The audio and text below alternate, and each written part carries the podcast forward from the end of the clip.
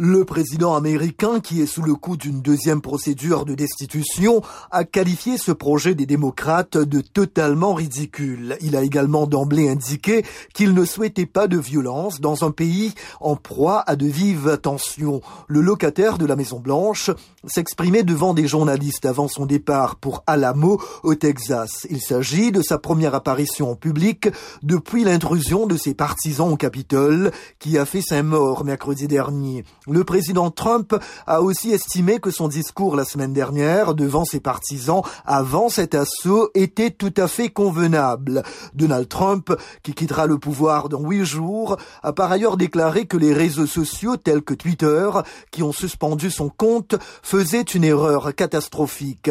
Il a rencontré hier soir son vice-président Mike Pence, qui a été appelé par les démocrates à démettre Trump de ses fonctions avec le 25e amendement de la Constitution et en vue d'une éventuelle procédure de destitution, la Chambre des représentants, contrôlée par les démocrates, examinera l'acte d'accusation demain et devrait voter ce même jour.